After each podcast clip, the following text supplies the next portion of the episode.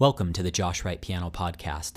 One of our listeners wrote in asking to remain anonymous and asked the following question I was wondering if you could make a podcast about some tips and strategies for preparing for competitions. I haven't seen much on this topic in your videos unless I missed something and thought it would be applicable to a lot of pianists. This is a topic that I actually have quite a bit of experience with. I've been competing since I was about 10 years old, and I've competed in some very, very small competitions locally to start out with to some of the biggest competitions in the world, including twice uh, of the preliminaries of the International Chopin competition, which is considered one of the biggest, if not the biggest, along with Tchaikovsky and Van Cliburn and Queen Elizabeth competitions. Uh, I haven't competed in any of those.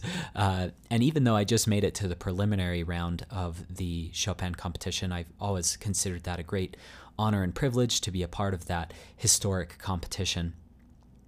I learned many things over the years about competitions, and I've seen some of the detrimental effects that competitions can have. So I wanted to talk a lot about the psychology as well as some of the preparations uh, that you might find beneficial um, if you're wanting to compete in competitions. The first thing is to always view competitions as a way to better yourself and your playing and to give you a source of motivation to reach a new level of playing. I don't like to look at competitions as a way of earning money or a way of getting glory or fame. Um, those are nice byproducts if you uh, happen to win, but competitions can be extremely beneficial even if you don't win. And if you win, it's great because you usually get some prize money and some performance opportunities. Some come with recording deals, um, some come with concert tours. Those are all wonderful things, but I think in this day and age, you can get quite creative.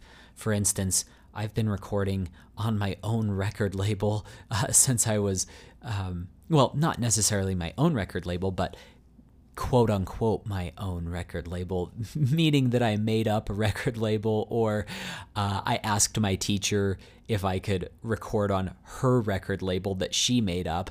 And um, then my wife and I just recorded under our business uh, name, W Music Productions, for our Christmas album. And I've had seven albums to date. Two of them were for a commercial record label called Shadow Mountain Records. The First one was titled Josh Wright, and that featured some hymn arrangements combined with classical music. And the second one uh, was called My Favorite Things, which featured uh, film music combined with classical music.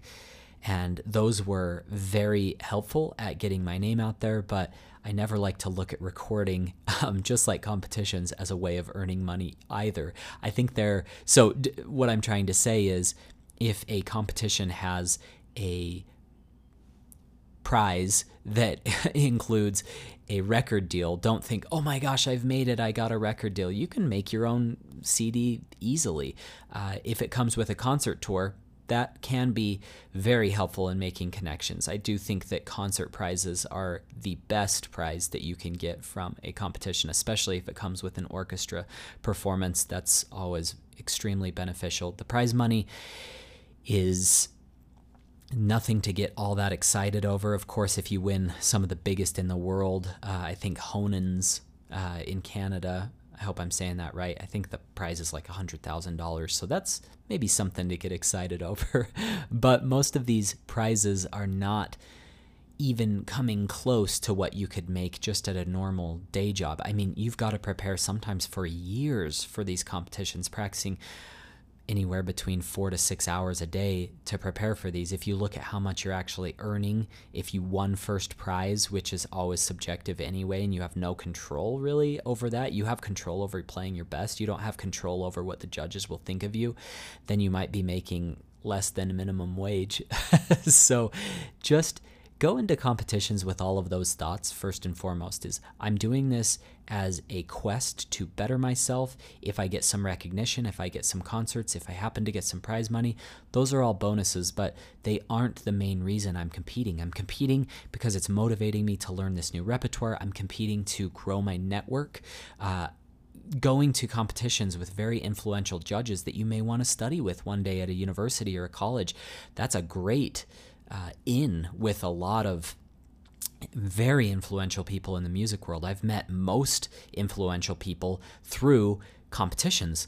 Um, I didn't meet Sergei Babayan that way, but I uh, met many mentors throughout my life and friends and I've received many opportunities because of the competitions that I've competed in. And I've also made lifelong friends. Some of my favorite people in the world uh, include the host families that I've stayed with at some of these competitions. Just right off the top of my head, um, Mary in Seattle, uh, when I won the Seattle International Piano Competition, the college division, she's one of my favorite people ever. And to be honest, hanging out with Mary and playing on her piano was just as great as actually winning the competition. Um, uh, Marilyn and John down in uh, Florida, I actually stayed with them three different times, and uh, Ligia, uh, Marilyn's mother, hosted me the last time.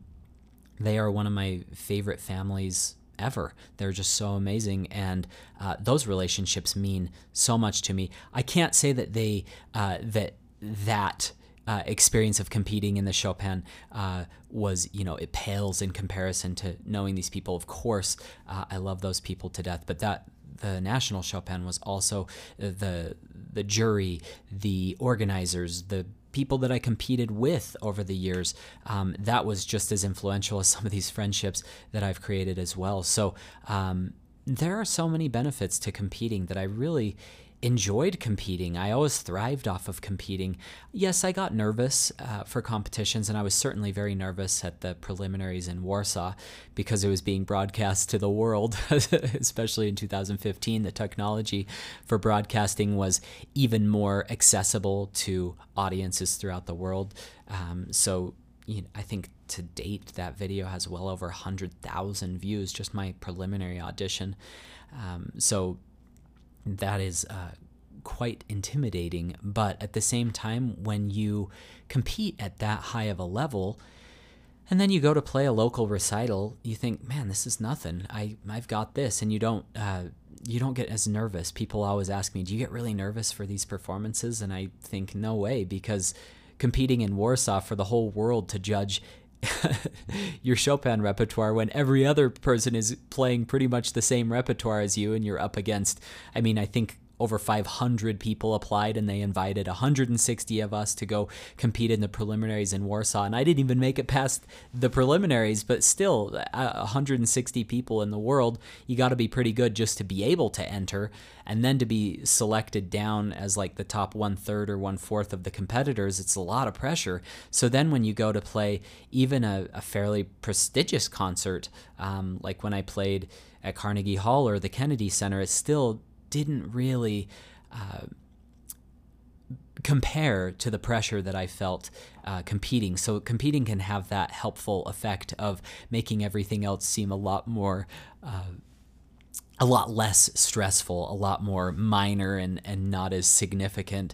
Uh, even though, of course, every performance is significant because performing isn't about the fame or the glory. It's all about uh, the music and connecting with your audience members and sharing a wonderful experience. I think if you have this type of mentality around competing, it's a very healthy thing. And if you don't have this mentality, competitions can completely destroy your morale I've even seen some of my friends who have placed in big competitions kind of go by the wayside and not really be able to make a career because they have this idea in their minds that I have to be this serial competitor that is always on the road competing at this next competition. What's the next competition? And I've got to scrap together a living through these competitions. And then they get to age 30 or 32, the cutoff age for most competitions. And if they haven't won some of these big competitions, and even if they have, their career has somewhat fizzled. A lot of uh, having a success, a lot of uh, the success of your career is based on how well you network and make relationships. You see a lot of very um, successful concertizers who are not necessarily the best pianists you've ever heard, but they're so good at networking and creating those relationships with the right people that uh, they have a great career going for them. And if you really want to compete, you need to start focusing. Sorry, if you really want a concert career, you need to start focusing on developing relationships. Of course, you need a high skill level if you're going to have a successful uh, concert career, but competitions are not the only way to do so. I like to think of competitions just as a stepping stone to get better at playing, get better at repertoire, and to meet new people. So, uh, what are some of the ways that I prepare for competitions? First of all, I like to plan out my repertoire well in advance. If I have really tough material, I always like to plan the toughest material first. Uh, a, a tip that Sergei Babayan gave me at the finals after the finals of the national Chopin, uh, where my final round was by far my weakest. I did not play well. I was so nervous. And I was playing the second concerto. The orchestra was pretty awful, to be honest, um, because everyone else was playing the E flat uh, the concerto number one by Chopin, and they barely rehearsed mine, and it sounded terrible. And it was the conductor was good. I really enjoyed working with him, uh, but I wasn't playing my best, so it wasn't the best experience that final round. Um, and he said, "You always must prepare your last round first he said I made that mistake in the Queen Elizabeth. I played all of my very best repertoire in the first three rounds, and then I thought, oh, I'll program Rach 3. I doubt I'll even make it to the finals. And then I did make it to the finals, and then a bunch of the judges reprimanded me, saying, We wanted you to win, but your final round wasn't strong enough to be the winner. And a few of the judges at the National Chopin competition told me very similar things. They said, Oh, you would have placed top three if your concerto had been stronger, but uh, it was just too weak to uh, merit that. And I totally agree. It was not my best playing. So always prepare your last round first. If I have extremely difficult repertoire that I know is going to be a beast to memorize or to learn, I always like to learn that first so that that can kind of marinate and season as I'm working on easier repertoire or older repertoire. So let's say that I have a one hour program that I have to prepare for a competition, and let's say 20 minutes of it is new, 20 minutes of it is old, and 20 minutes of it is easy a lot of people would say, I'm just going to do the easy stuff first. I would probably start tackling the most difficult repertoire first. And while that is marinating, I'll do the easier repertoire. And then finally, I'll go to my oldest repertoire because I know that old repertoire comes back really quickly. So that would be the order that I would do. If if you have two or three hours of repertoire to prepare, like some of these big competitions, like the National Chopin, I think was two and a half or three hours worth of Chopin's music. Very, very intense to prepare for. Um, I will prepare different rounds. So I'll say, okay, I'm going to prepare uh, the first round this month or the fourth. I guess you should start with the fourth round uh, if you're heeding Babayan's advice. And you plan it out a year in advance. If you have that much repertoire, you really do need uh, many months, unless you're someone like Daniel Trifonov who just devours repertoire. And I think he's, Babayan told me he learned all those Opus 25 etudes in March or April, and then he competed and won the Rubinstein competition in June with them, uh, which is just mind blowing. Uh, that is just so incredible. But you want to prepare know your limits know know your abilities and how much time you're actually going to need to be successful with this repertoire and uh, plan it out accordingly.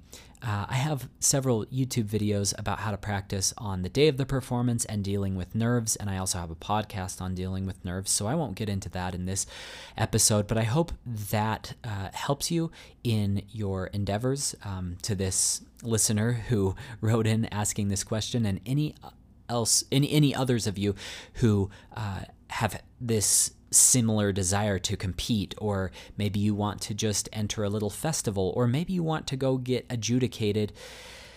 Uh, just for the experience of doing so, and that's very much like a competition. I would uh, recommend all of these methods to prepare for each of those types of scenarios as well. If any of you have any questions, my email is josh at joshwrightpiano.com. Also, please let me know if you have ideas for future episodes, even if it's somewhat of a repeat of videos that I've done on my YouTube channel. I'm happy to talk uh, on these podcasts about similar topics as this gives a different medium for you to consume that information. I know for me, podcasts are very convenient when I'm driving or exercising, and I don't really have the convenience of watching uh, my screen doing those activities. So I'm happy to cover any topics that any of you would like. Make sure to just write the word podcast in the subject of your email so I know to sort that into the appropriate folder in my email because I get thousands of emails every month. It's uh, a little bit crazy. Um, I will also link a I will also provide a link for a free webinar containing 10 of my favorite tips links to my paid courses if you wanted to go even deeper than this podcast or my YouTube channel goes uh, in your piano studies. And then I will leave a link for all my social media profiles as well as my kit, which is a collection of all the gear that I use to record these podcasts and my YouTube videos, as well as some uh, beginner books, theory books, and other books and recordings that I have liked uh, throughout my life that I found useful in both teaching and performing. Have a great week. Good luck in your practice sessions.